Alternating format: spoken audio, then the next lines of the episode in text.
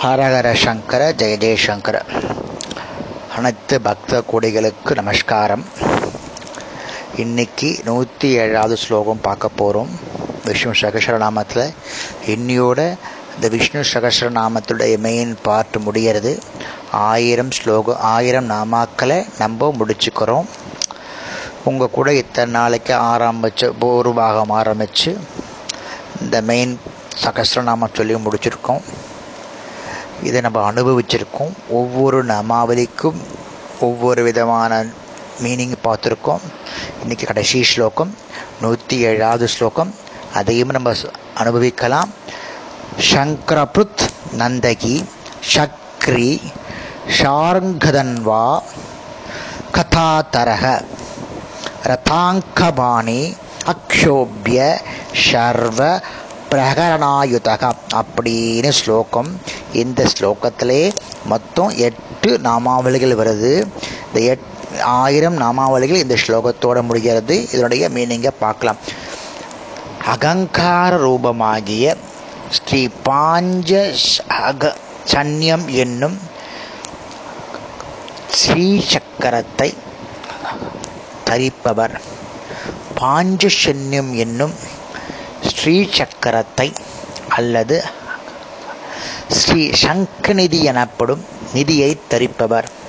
தமக்கே சிறந்த அடையாளமான ஸ்ரீ பாஞ்சசன்யம் என்னும் ஸ்ரீ சக்கரத்தாழ்வாரை தன் திருப்பவலத்தின் அமுதத்தினால் போக்ஷிப்பவர். அதனால் பகவான் சங்கரப் என்ற நாரா என்ற நாமத்தால் அழைக்கப்படுகிறார். நந்தகி.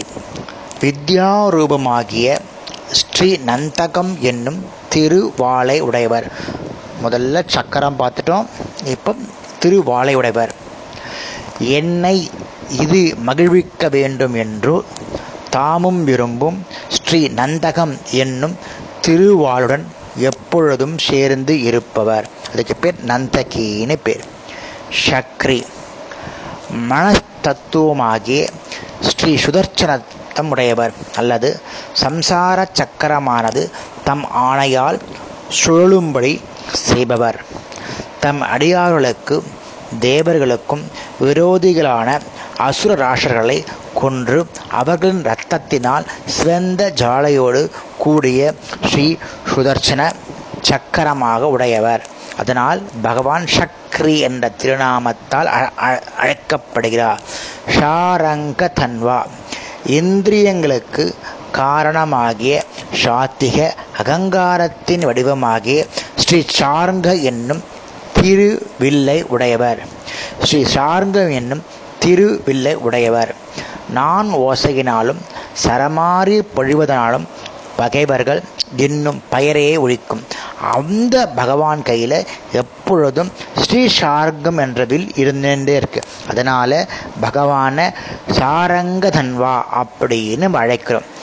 கதாதர புத்தி தத்துவரூபமாகிய ஸ்ரீ கௌமோதகி என்னும் திருக்கதையை உடையவர். ஸ்ரீ கௌமோதகி என்னும் திருக்கதையை தரித்தவர். பிரளய கால அக்னி போல நான்கு புறமும் பொறிகளை சிதறி பகைவர்களை அழித்து உலகத்தை மகிழ்விப்பதனால் ஸ்ரீ கௌமோதிக என்ற பெயருடைய திரு கத கதை இருக்கு பாரு திரு கதையை உடையவர் அதனால தான் கதாதர என்று அழைக்கப்படுகிறார். ரதாங்க பாணி ரதாங்கம் என்னும் திருச்சக்கரத்தை கையில் உடையவர் ரத்தாங்கம் எனப்படும் சிறு சக்கராயுதத்தை கையில் உடையவர் ஸ்ரீ சக்கராயுதத்தை கையிலே உடையவர். சக்கரி என்பதனால் சுவாமி சொத்து சம்பந்தம் இங்கு எப்பொழுதும் கூட. திருச்சக்கரம் என்பது என்றனது இருப்பது கூறப்படுவதால் இங்கே தோஷமே கிடையாது. திருச்சக்கரம்னு சொல்றதுக்கு பதில் ரத்தாங்கபாணிகள் திருச்சக்கரம்னு சொல்லணும். அதுக்கு தோஷமே கிடையாது. அசோபியகா இந்த சக்கராயுத உடைமையினால் யாராலும் கலக்க முடியாதவர். கலக்க துன்புறுத்த முடியாதவர் அந்த பகவான். அதனால் அக்ஷோபிய என்ற நாமத்தால் அழைக்கப்படுகிறார். இப்போ நம்ம சகசிரநாமாவளி ஆயிரமாவது நாமாவளி பார்க்க போகிறோம் சர்வ பிரண பிரகரானத பிரகரான யுத்தக அதை பிரிக்கணும். அது பிரிக்கச்சே உங்களுக்கு வரும் பாருங்க. அதாவது இதை பற்றி என்ன சொல்கிறார் ஆதிசங்கர் ஆச்சாரியார்? இதை மட்டுமின்றி மற்றும் பலவிதமான திவ்ய ஆயுதங்களை உடையவர். திவ்ய ஆயுதங்களாக நினைக்கப்படாத திருநகம் முதலியவையும் ஸ்ரீ நரசிம்ம திரு அவதாரத்தில் திவ்ய ஆயுதங்கள் ஆயின. முடிவில் சர்வ பிரகாரண யூத ஏற்றது. சத்யா சங்கல்பர் ஆதலின் இவர் சர்வேஸ்வரர் என்பதை காட்டுகிறது அப்படின்னு ஆதிசங்கர பகவத் பாதா சொல்லியிருக்கார். எல்லோ எல்லா விரோதிகளையும் அழிப்பதற்கு திவ்ய ஆயுதங்களை உடையவர். எண்ணிக்கையில் ஆயிரம் என்று கூறப்பட்டாலும் அதிக திருநாமங்கள் உள்ளவர். நம்ம எண்ணிக்கைக்கு தான் ஆயிரம் காமம் சொல்கிறோமே தவிர அவருக்கு வந்து எண்ணில் அடங்காத திருநாமங்கள். சொல்லிகிட்டே இருக்கலாம் நிறைய விஷயத்தை. அப்போது நம்ம ஒரு கவுண்ட்ஸுக்காக தான் ஆயிரம் வச்சுருக்கோம். இந்த ஆயிரமாவது சொல்லணும். பகவானை நம்ம சொல்லணும் அப்படின்னு டெய்லி ஒன்றாவது சொல்லணும். நம்ம ஆயிரம் டெய்லி சொல்ல முடியலன்னா அட்லீஸ்ட் ஒரு நாமாவளியாவது சொல்லணும். அப் அப்படியாவது பகவான் பேரை சொல்லணும் அப்படின்னு சொல்கிறார் பீஷ்மர். ஒவ்வொருத்தரும் இந்த விஷ்ணு சகசிராமத்தை எத்தனை நாள் கேட்ட ஒவ்வொருத்தரும் நம்மளால் முடிஞ்ச அளவு விஷ்ணு சகசிரமமாக நித்தியமாக சொல்ல முடியலன்னா கூட அதுலேருந்து ஒரு நாமாவளியோ இல்லை பத்து நாமாவளியோவது தினமும் சொல்லுங்கோ. அதாவது நம்ம எவ்வளவோ டைம் வேஸ்ட் பண்ணுறோம் எது எதுக்கோ யூஸ் படுத்துகிறோம் கரெக்டாக பகவானை பரம திருப்தியாக அதாவது ரைம்ஸ் மாதிரி சொல்லாத விஷ்ணு சகசர் நாமத்தை மீனிங் புரிஞ்சுண்டு அர்த்தத்தை புரிஞ்சுண்டு அர்த்தத்தை உள்வாங்கிண்டு ஸ்லோகத்தை சொல்லுங்கோ. அதனுடைய அப்போ சொல்கிறச்ச உங்களை அறியாதையே அதில் அப்படி இன்வால்வ் ஆகிடுவோம் நம்ம ஆத்மாக்குள்ளே தான் இருக்கு கடவுள் எங்கேயுமே இல்லை. பகவான் விஷ்ணு பகவான் தான் நம்ம ஆத்மாக்குள்ளே தான் இருக்கார். அதை தட்டி எழுப்புறது தான் பக்தி. அதை தட்டி எழுப்புறது தான் ஸ்லோகம். அதை தட்டி எழுப்பி விட்டுடுங்க. பகவான் நேராக உங்களுக்கு உள்ளானே காட்சி கொடுத்துருவார். நம்ம இதய நம்ம இதயத்தில் இருக்கார். நம்ம அதை யாரும் நினைக்கிறது கிடையாது. டெய்லி பத்து பத்து நாமாவலிகளால் சொல்லுங்க. ஃபுல் விஸ்வசாசனம் படிக்க முடியலனாலும் பரவாயில்ல. பத்து பத்து நாமாவலிகளால் சொல்லுங்க. ஏன்னா அந்த நாமாவலிகளை நம்ம சொல்ல சொல்ல பத்து நாளைக்கு சொல்லாமல் இப்போ அடுத்த நாள் இருபது சொல்லாமல் இப்போ அப்படியே சகசிரநாமத்தை சொல்லிடுவோம். சகசிரநாமத்தை ரைம்ஸ் மாதிரி ஒன்னே ஒரு வேண்டுகோள் ரகசிரநாமத்தை ரைம்ஸ் மாதிரி சொல்லாது ப்ளீஸ் புரிஞ்சுண்டு பதம் பிரிச்சுண்டு மீனிங் புரிஞ்சுண்டு பதம் பிரிச்சுண்டு சொல்லுங்க. ஏன்னா பதம் சரியாக பிடிக்கலன்னு வச்சுக்கோங்க. நிறைய இடத்துல நானே நிறைய இடத்துல மாட்டின்னு இருக்கேன் அதோடைய மீனிங் கரெக்டாக வராது. விக்தை அவிக்தைன்னு வருது.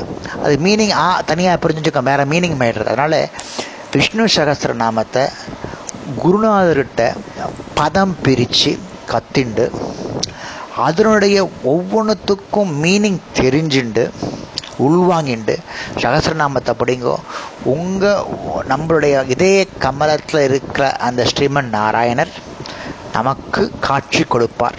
இது சத்தியம். ஏன்னா ஸ்லோகத்தை அனுபவிக்கணும். ஸ்லோகத்தை அனுபவிக்கணும்.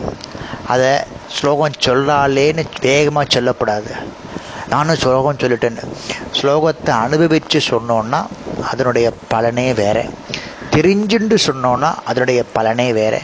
முடிஞ்ச அளவு நீங்களாம் பெரிய பக்தார்கள் முடிஞ்ச அளவு ஸ்லோகத்தை பதம் பிரித்து மீனிங் புரிஞ்சுண்டு ஒரு லைன் சொல்கிறதுக்கு குறைஞ்சபட்சம் ரெண்டு நிமிஷத்துலேருந்து மூணு நிமிஷம் ஆகும் மீனிங் புரிஞ்சுண்டோன்னா ஏன்னா அந்த அளவு பொக்கிஷங்கள் நிறைஞ்சது விஷ்ணு சகசரநாமம்.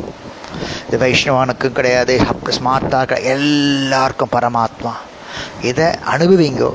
விஷ்ணு சகசிரநாமம் தரத்தில் சொல்லப்படுறதுன்னா அந்த இடத்துல ஸ்ரத்தையாக சொல்லப்படுறதுன்னா அந்த இடத்துல வியாதி வைக்கவே வராது. லக்ஷ்மி அங்கே குடிகொண்டுருவா. ஏன்னா விஷ்ணுவுடைய இதயத்தில் லக்ஷ்மி இருக்கா? நம்ம இதயத்தில் ஸ்ரீமன் நாராயணன் இருக்கார். அப்போ நம்ம இதயத்திலேயே லக்ஷ்மி இருக்கார். அதை தூண்டி விட்டுடுங்கோ. லக்ஷ்மி கடாட்சமாக இருக்கு. லக்ஷ்மி கடாட்சம் செல்வம் மட்டும் இல்லை எல்லா விதமான கடாட்சமும் கிடைக்கும். அப்படின்னு பீஷ்மர் சொல்கிறார் அதை உங்களுக்கு நான் சொல்லி முடிச்சிருக்கேன்.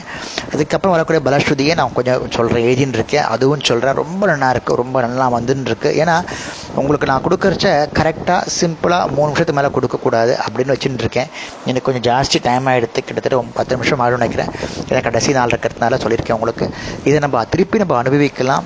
பொறுமையாக சொல்லுங்க. என்னுடைய எஃப்எம்ல ஒன்றாவது அதாவது நம்ம பல ஆரம்பத்தில் பூர்வாங்கத்துலேருந்து இருக்க இந்த எஃப்எம்ல எப்போ வேணாலும் கேட்டுக்கோங்க.